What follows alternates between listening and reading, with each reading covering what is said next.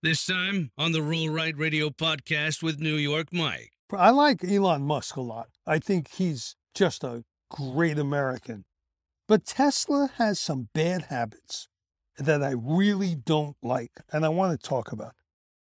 I know friends, people who are close to me, who've gone down test road to Tesla, put down a deposit, because you got to wait months. They're not available. Now, I sold Harley Davidsons for 27 years. Harley Davidson motorcycles, great. And I remember back in the 90s, you couldn't get one. You had to put down a deposit, and you ordered it. And we kept track. We had records of each and every one. Someone gave us a $500 deposit, $1,000 deposit, whatever it was. When that motorcycle came in, they got that motorcycle. If in the interim they changed their mind, they got their money back. We can't keep a deposit. I don't think it's legal. I don't think it's moral, for sure. It's unprincipled. It's immoral. And I doubt seriously if it's legal. I really do. Now, if you sign a contract, these contracts are wordy, and in the contract someplace, it says your deposit is non-refundable. Well, so what? It's one thing if you put down money on a car and the car comes in, it's made special for you, and then it gets there and you say, well, I don't want it, and the dealer is stuck with it. And he can't sell it for a month or 2 months. Don't forget, he has to buy it, or she has to buy it, pay for it. That was my business. The motorcycle comes in, it gets there, you pay for it. You know, you pay interest on it. If you don't have to come up with the cash until you sell it, you're still paying interest on it. But you can't just keep a deposit, especially when the demand outstrips the supply. And that's what's going on with Tesla, and they're keeping those deposits. And it's wrong. It's wrong, and it says to me there's probably a deeper problem here.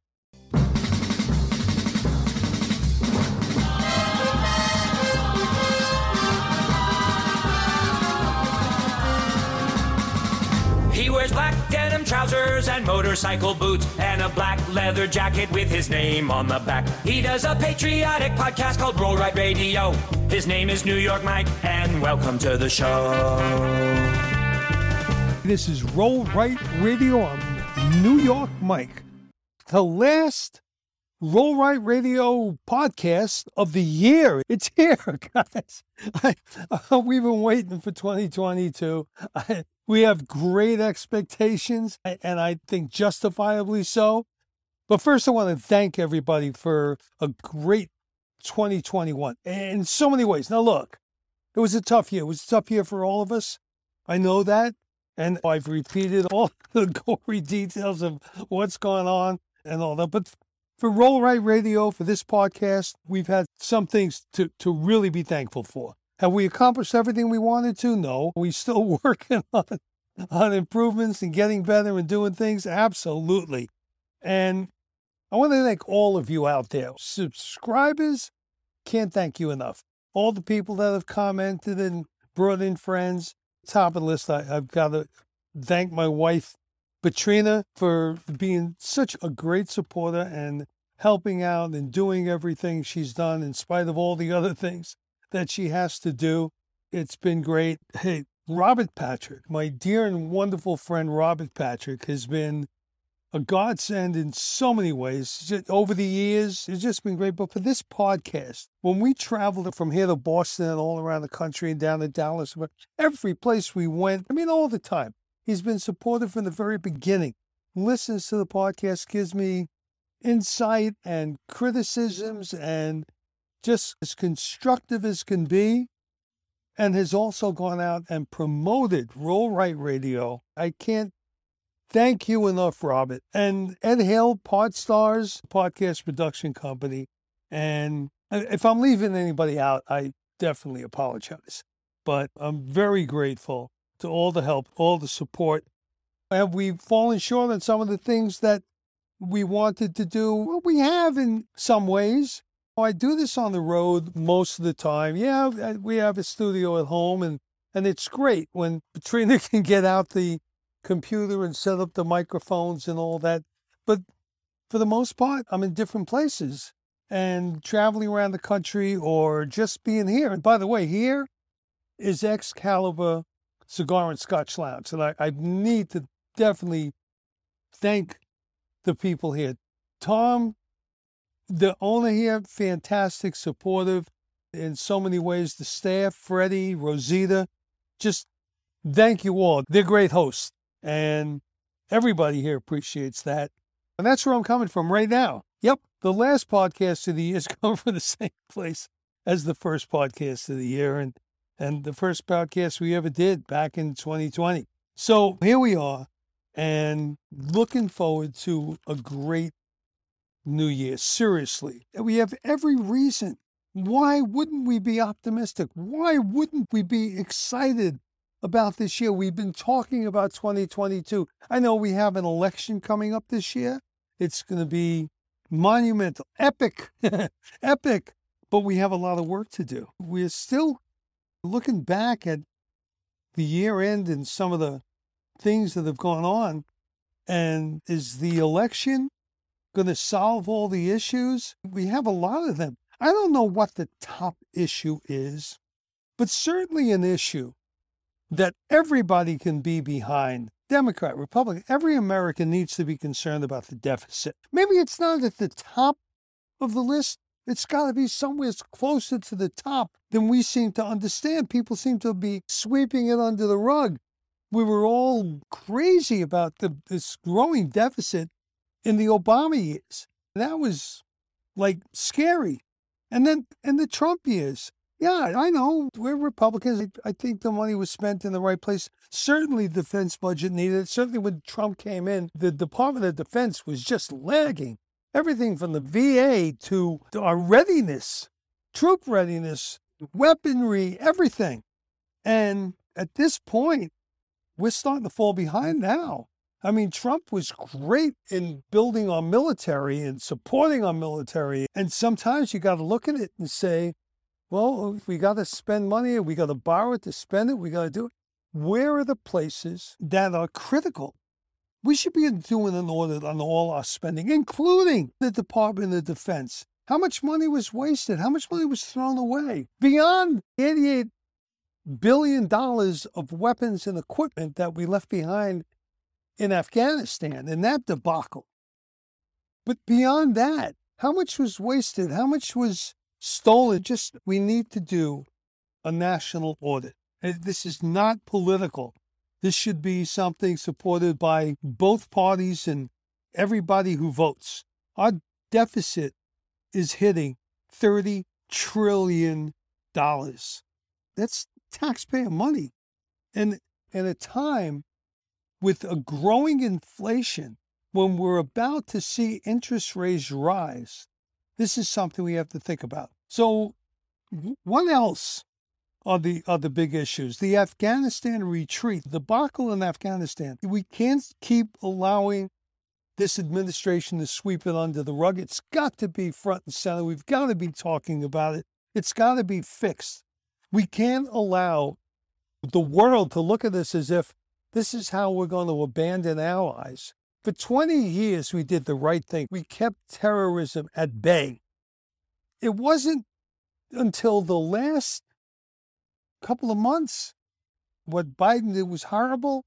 It's all in the past. Now we've got to fix it. Inflation has got to stop. We've got to look at the causes of inflation. Stopping the Keystone Pipeline and oil and gas drilling. Let's talk about it more. Let's talk about the importance. Why can't we fix it? Aren't there Democrats that realize that fossil fuel isn't the enemy? We've got to get back in there. Inflation is horrible. And I'm sure there's other culprits besides oil and gas drilling. But that's the crux of it.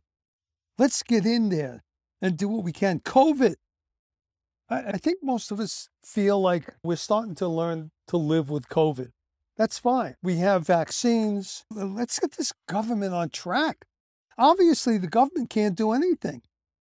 400 and 80,000 American deaths this year. Yeah, last year was 350,000. That was horrible. You heard the media talk about it every day. How many people has Trump killed every year? That's the way they did. Biden's in office, and it's like it's up by huge numbers, and yet the media just says it's because of the unvaxxed. Come on. The vaccine was great, but it wasn't the panacea to fix the pandemic. It just wasn't. It was a great start.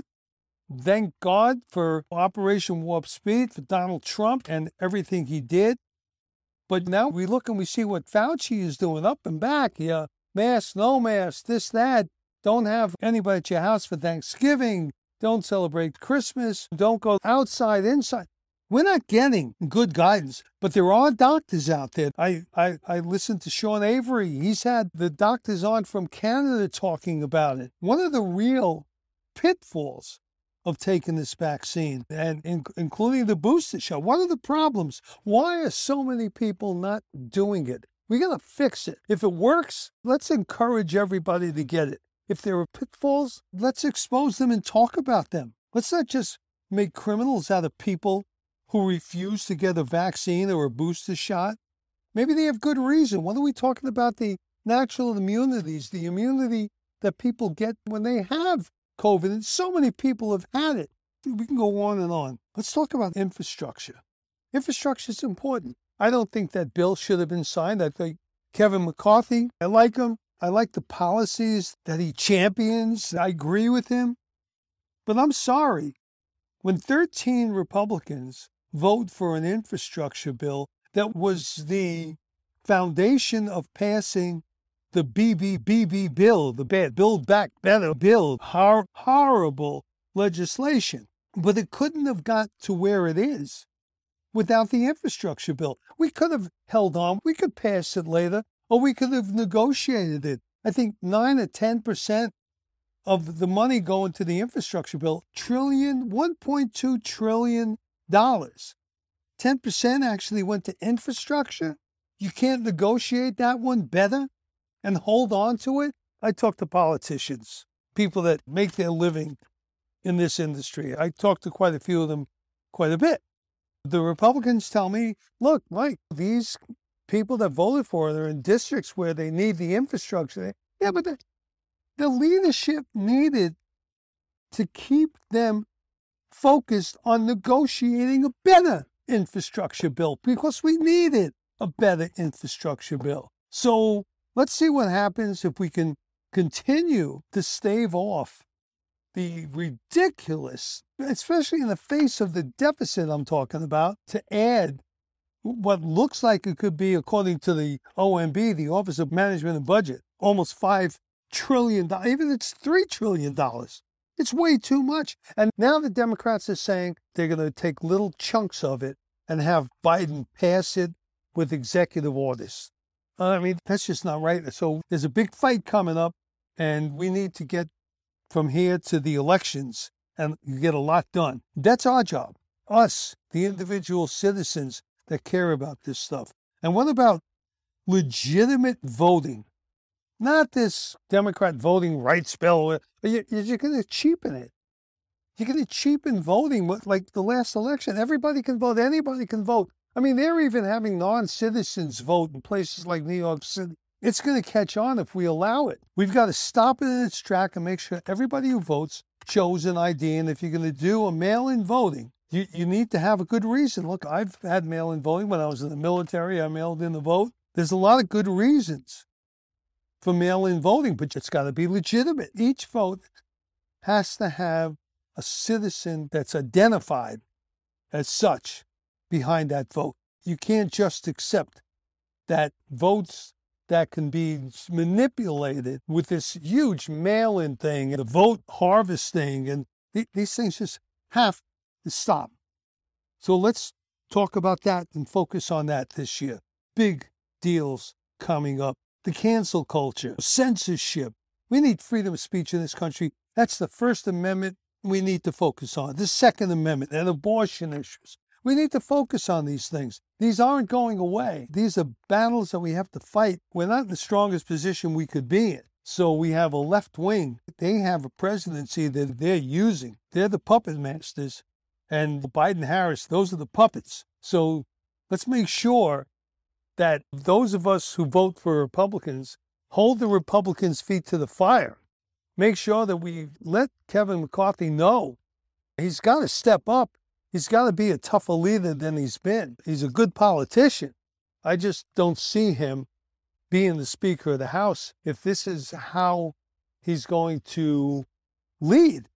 He's got to be strong. He's got to be willing to be unpopular sometimes and go against the grain. So these are just some of the issues. What about crime? Crime. That's a huge factor going forward. What's happened in this country, even if you just want to go back to George Floyd, everybody agrees that cop was guilty of murder. I don't know anyone that saw that trial, and even before the trial, that ever thought for a minute that holding your knee on a person's neck, criminal, not criminal, he's handcuffed, he's on the ground, you got 2-3 cops supporting you right there, and you can't get him into the SUV, you can't get him arrested and off the street. You got to keep your knee on his neck for over 9 minutes. But remember, this man was a criminal. This man was resisting arrest in every way he could. Yes, they should have got him in the back of the SUV and done their job. He's a criminal. We allowed him to become a martyr for all criminals. They built statues. They paint his picture on murals. His family got millions of dollars. He was a criminal. Let's try to get back to some sense of reality. And they talk about proportion. It's not proportional. To take a criminal and make him into a hero. He never was and he never should be. He's a victim. Yes, what happened to him was horrible, uncalled for. But he's not a hero. They treat him like he was Martin Luther King. This is ridiculous. It's an insult to the real hero of the civil rights movement in this country. And this is where we've come to. It's just not right. Let's talk about energy. How important is this issue going forward? In the first place, it has such an effect on the inflation that's killing this country, hurting everybody, especially middle-income people, lower-income people for sure, and middle-income people. The majority of the country, I don't know how many people are insulated. How many people have enough money that they could be cavalier about the inflation of, you know, milk, eggs, butter, and even going to the gas station? I don't know what that number is, but it's a tiny percentage, I'll guarantee you, a tiny percentage of America. The vast, overwhelming majority of us are paying a big price because this energy issue. Why not embrace nuclear energy? Nuclear energy, I mean, Chernobyl, you're going to throw that in our face forever? We need nuclear energy. It's clean, it's reliable, it's tremendous. We're just ignoring the fact that we can have that. Electric vehicles and those things are important, and they seem to be great to drive. Whether you're riding a motorcycle, I love riding that Harley Davidson electric vehicle. That EV was fantastic. And now Harley's made it into a separate company and they're doing all that. I get it. I'll get into that at some point. I get it and I like it. It's got to be improved. The battery has to last longer. The charging has to be a lot shorter. A long way to go, but we should be moving in that direction, but not just doing everything, getting everybody into electric cars right away, boom. And you don't do that by making it that more difficult to drive gasoline-powered vehicle, car, motorcycle, whatever. That doesn't help advance the electric vehicle. We need more efficient ways to get rid of these batteries. That's an issue. They talk about, oh, nuclear waste is going to be a big problem. Yeah, it's a problem. We'll solve that problem. We'll also solve the battery problem. But until we get a little closer and we see the progress, should we be promoting electric vehicles as if they're the be-all, end-all? Give us date certains? Oh, yeah, by 2030 or 35 or whatever, all the cars and trucks out there will be electric. Maybe it'll happen. Maybe In the next 5 years, by 2028 or something, we'll be a lot closer to a place where that'll take us. But right now, I don't think it's time to do that. Fossil fuels are here, and they're good and reliable. They've been with us a long time. We see that we can develop clean energy. Let's do it. So these are things that going into 2022, it's up to us. Well, Congress is pretty set. They've got a very small majority in the House, 50-50 in the Senate, with the swing vote being Kamala Harris. I'm sorry, I got to laugh. But we could beat that. We can hold them off. There's enough Democrat members of Congress. There has to be. I've got to believe. It's not Joe Manchin and Kyrsten Sinema. There's others. That's just in the Senate. And there's got to be those members of the House that recognize we all want the same thing, but not a Green New Deal. It just doesn't work. So let's get together this year and let's remember that we have a job to do. Voting, at the end of the day, that's huge. And like I said over the Christmas podcast, Patrina's mom, she writes letters to members of Congress. She writes letters and she gets her friends to write letters. If each of us did that, it would just be overwhelming. And yes, they listen. Democrats do listen to constituents just like Republicans do. You don't have to write them and identify yourself as a Republican or a Democrat. You're a citizen. No, they didn't get elected to just be the representative of the people who voted for them. They got elected to represent everyone in whatever area they're in. They represent you, whether they're Democrat or Republican. Don't forget that. Write, call, email. Let's do what we have to do so they know. Let them feel it. That's our job. We can do that in this country. That's what makes this country so great. We are a free country. I want to say something about something else. Now, this isn't about electric vehicles per se. I like Elon Musk a lot. I think he's just a great American. But Tesla has some bad habits that I really don't like, and I want to talk about. I know friends, people who are close to me, who've gone down test road to Tesla, put down a deposit, because you got to wait months. They're not available. Now, I sold Harley Davidsons for 27 years. Harley Davidson motorcycles, great. And I remember back in the 90s, you couldn't get one. You had to put down a deposit and you ordered it. And we kept track. We had records of each and every one. Someone gave us a $500 deposit, $1,000 deposit, whatever it was. When that motorcycle came in, they got that motorcycle. If in the interim they changed their mind, they got their money back. We can't keep a deposit. I don't think it's legal. I don't think it's moral, for sure. It's unprincipled. It's immoral. And I doubt seriously if it's legal. I really do. Now, if you sign a contract, these contracts are wordy, and in the contract someplace, it says your deposit is non-refundable. Well, so what? It's one thing if you put down money on a car and the car comes in, it's made special for you, and then it gets there and you say, well, I don't want it, and the dealer is stuck with it. And he can't sell it for a month or 2 months. Don't forget, he has to buy it or she has to buy it, pay for it. That was my business. The motorcycle comes in, it gets there, you pay for it. You know, you pay interest on it. If you don't have to come up with the cash until you sell it, you're still paying interest on it. But you can't just keep a deposit, especially when the demand outstrips the supply. And that's what's going on with Tesla, and they're keeping those deposits. And it's wrong. It's wrong, and it says to me there's probably a deeper problem here. And I can tell you from my experience going down and test driving, and I didn't want it, but I didn't want it for good reason. You know, I spoke to my insurance agent, ensuring those things are, whoa, steep.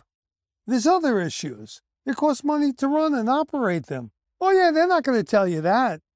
Sure, you can hook it up to the electric source in your house and plug it in at night. And if you have solar, it's even... Well, what about when you're on the street, when you're on the road?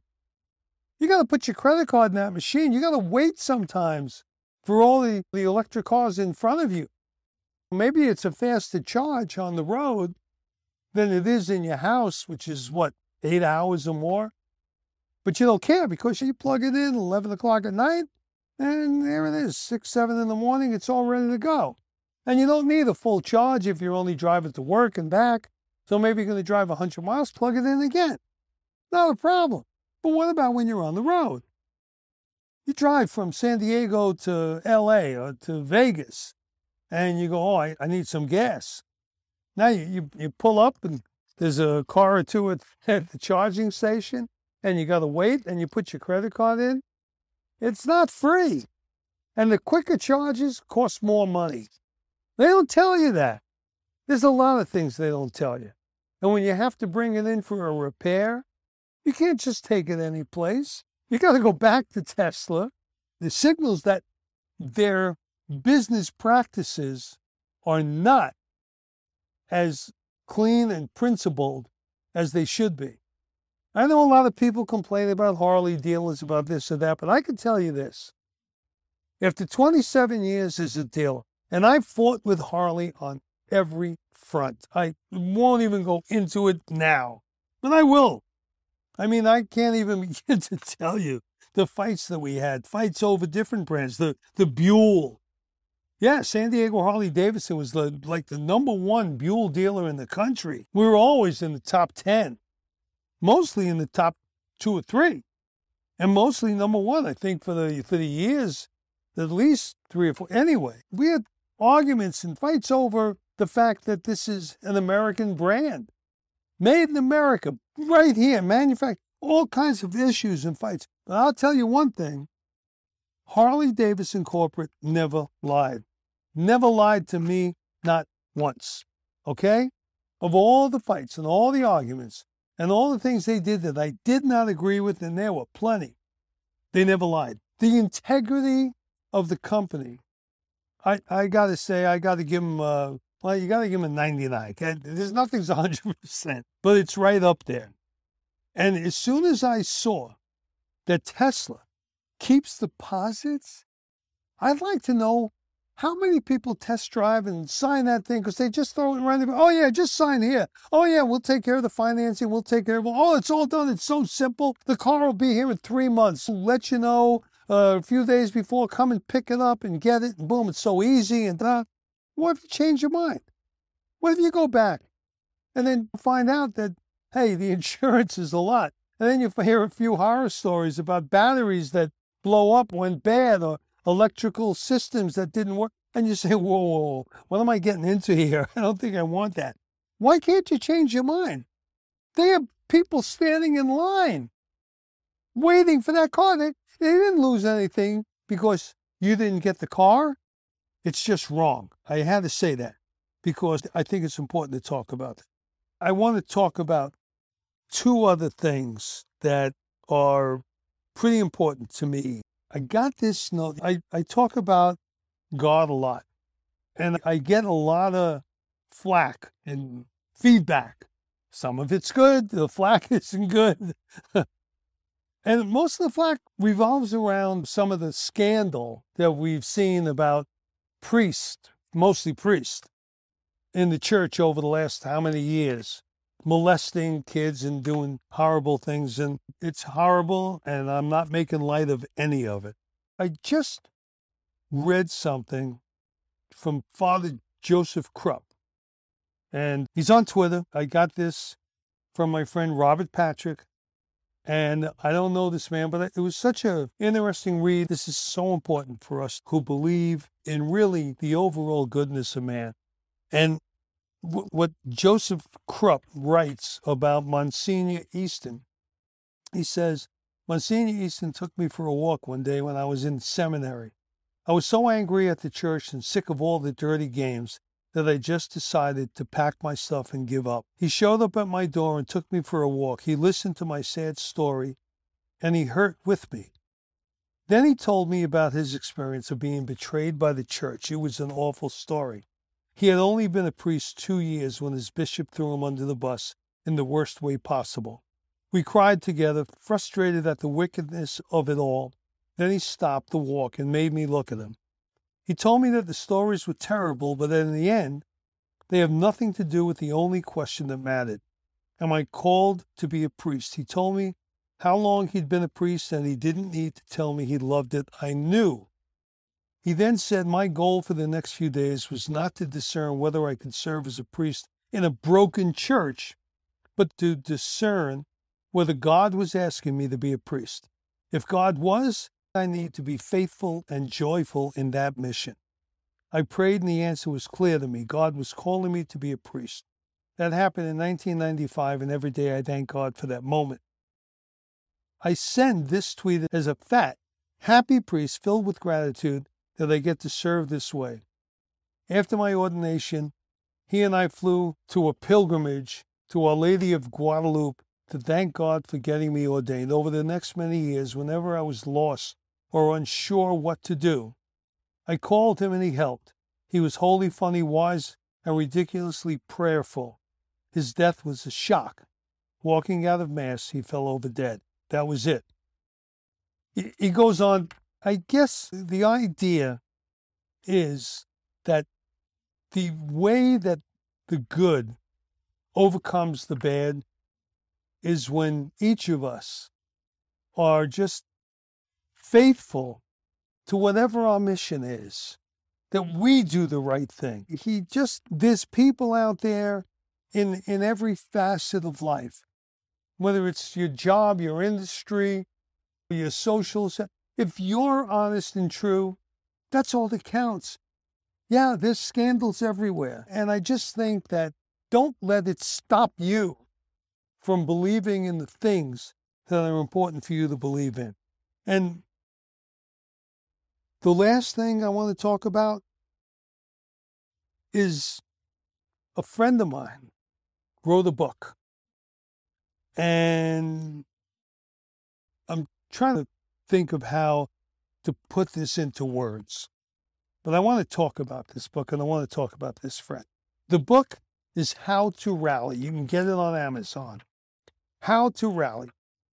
And I'm going to have my friend Richie Ader on the podcast. I just didn't have time to do it this quickly. Didn't realize how this book would affect me after I read it. And I want to talk about it for a minute, especially going into the new year.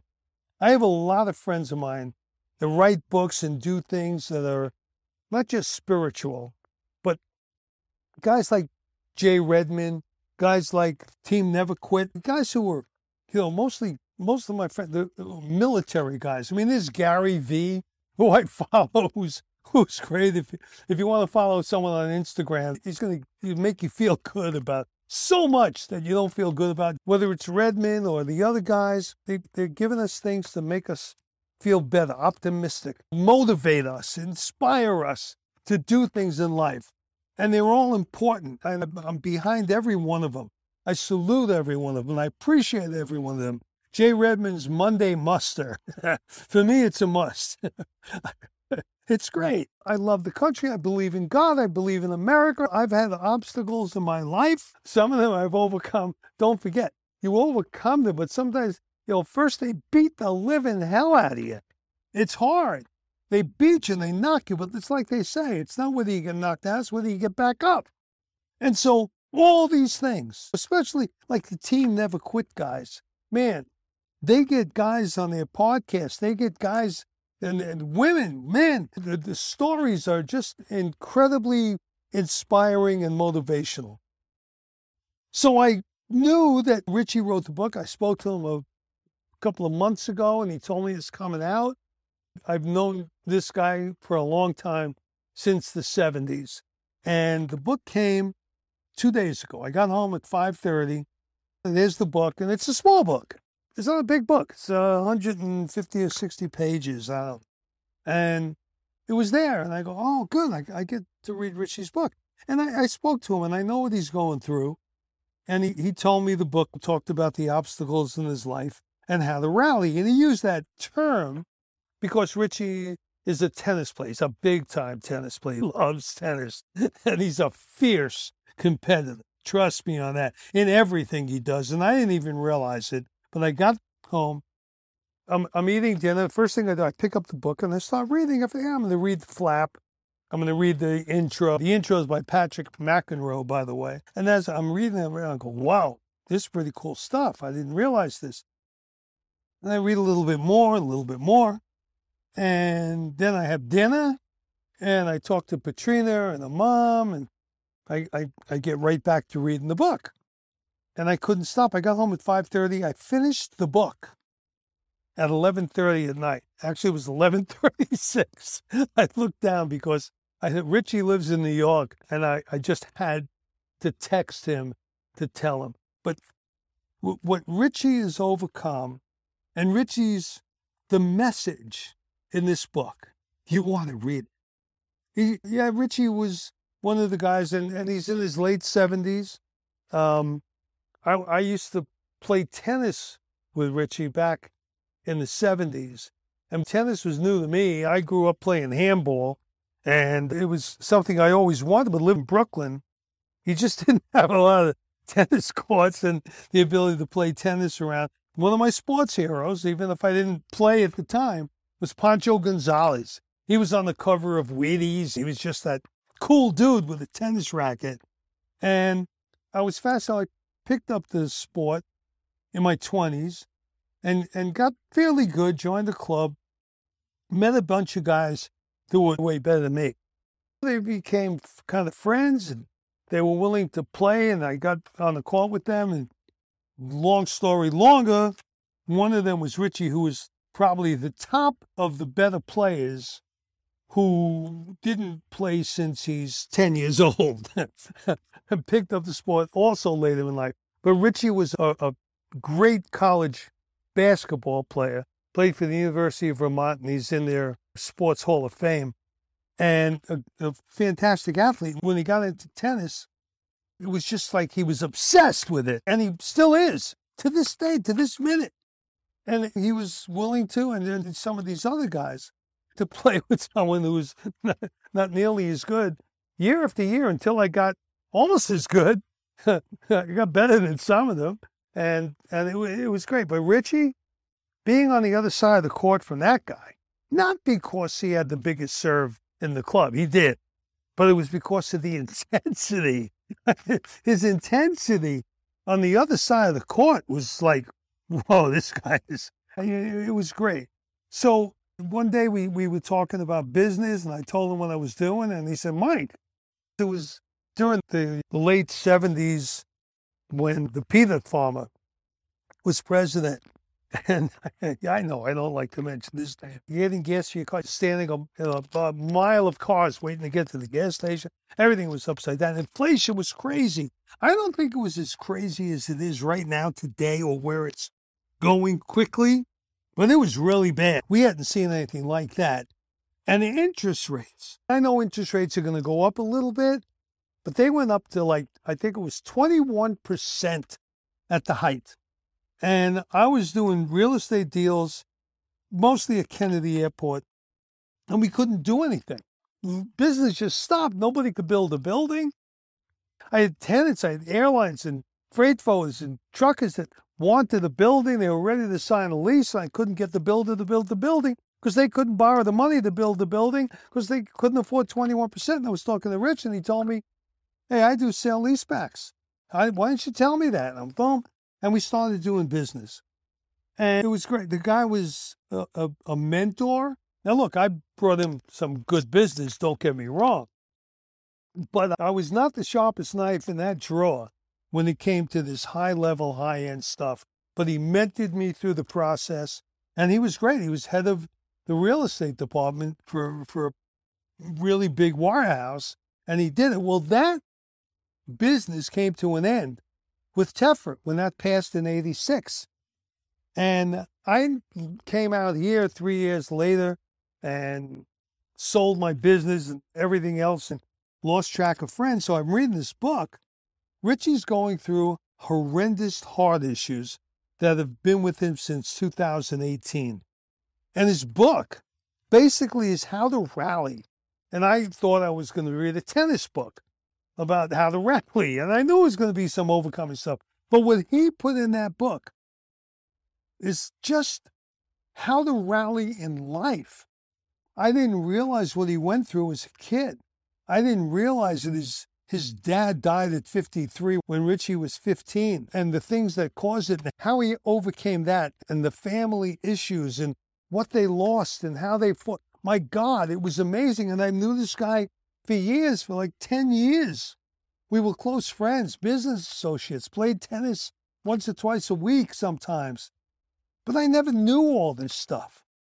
And I knew his mom, and she was great. I remember Mrs. Ader, fantastic lady, funny as hell. But I didn't know what they had gone through. And then I didn't realize that from 86, when that whole tax shelter business went away, till 89, when he formed his company, Realty Advisors. And that company has taken off to be one of the top real estate development companies doing net leases. And he's the net lease giant because he made himself that. And he talks about how he did it. I had no idea. And it was so inspirational, not just because of what he did, but what he's doing now and how he relates back to how he always did what he had to do to overcome these obstacles that beat the hell out of him. And he applies the same principles, the same drive, the same work ethic to his recovery from this horrible heart condition. And this guy, he's an athlete. He's always been an athlete. He competed with some of the best in the world and stayed in shape all his life, did all that, but worked hard. And I knew that Richie was a hard-working guy. I knew that he was obsessed with tennis, so he always did everything he needed to do to get better. But I didn't realize just how much. I didn't realize what he did to do all that. I want to say the sacrifice, but the way he puts it in that book, it wasn't a sacrifice. Hey, was important. This is what he prioritized. So what he did was more important than those things that he didn't do that he could have done, whether it was going on big vacations. And I mean, he was always very successful.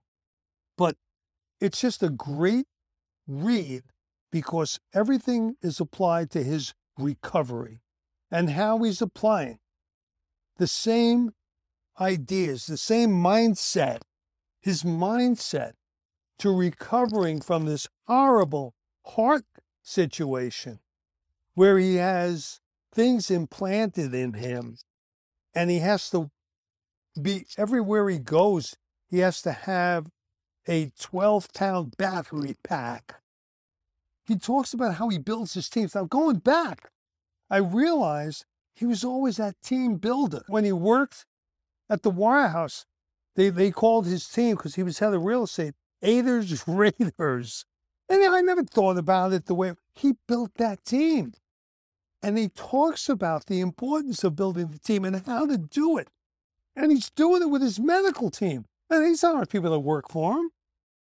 He finds the best doctors, the best therapists, the best trainers. He's training all the time. This guy's in his late 70s. He has a heart condition that would put anybody on their back because you don't need an excuse. You could just sit there, sit in a chair, watch television, get on your computer, do things. And at that part of life, he refuses to accept defeat. He's going to compete against himself. The way he talks about it, he said, I want my doctors to look at me as like the best patient they have. I don't know these other patients, but I'm competing against every one of them. I loved reading about that. It was such an insight.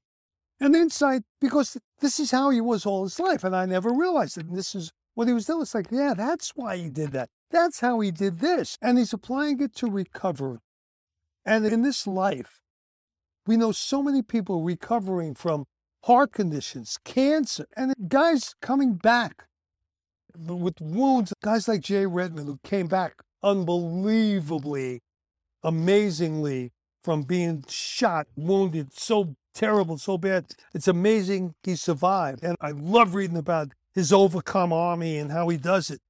But the insight that I got from Richie Ader's book, How to Rally, the insight that I got was just something that inspired me to a different level, in a different way. Maybe open my eyes to things. By the way, not that I don't feel like I've done the same things and similar things. It's just that I never identified them the way he identifies each and every aspect of it, how he analyzed his mindset, and how I can read it and say, yeah, I'm doing that. Yeah, maybe not as well as I can, or maybe not as well as I should. So I just wanted to end a year that has been tough for all of us, financially and with the inflation and with the rules and regulations and the COVID. Look, I lost one of my closest friends on earth to COVID this year, Bob Agnes. Tough. He's a guy I think of every day. There's not a day that goes by, because I used to speak to Bob almost every day since 1968. And I would never expected him to pass. And I know COVID is real, and I know this is not a game and something we should play with. But they also know that this government isn't the answer.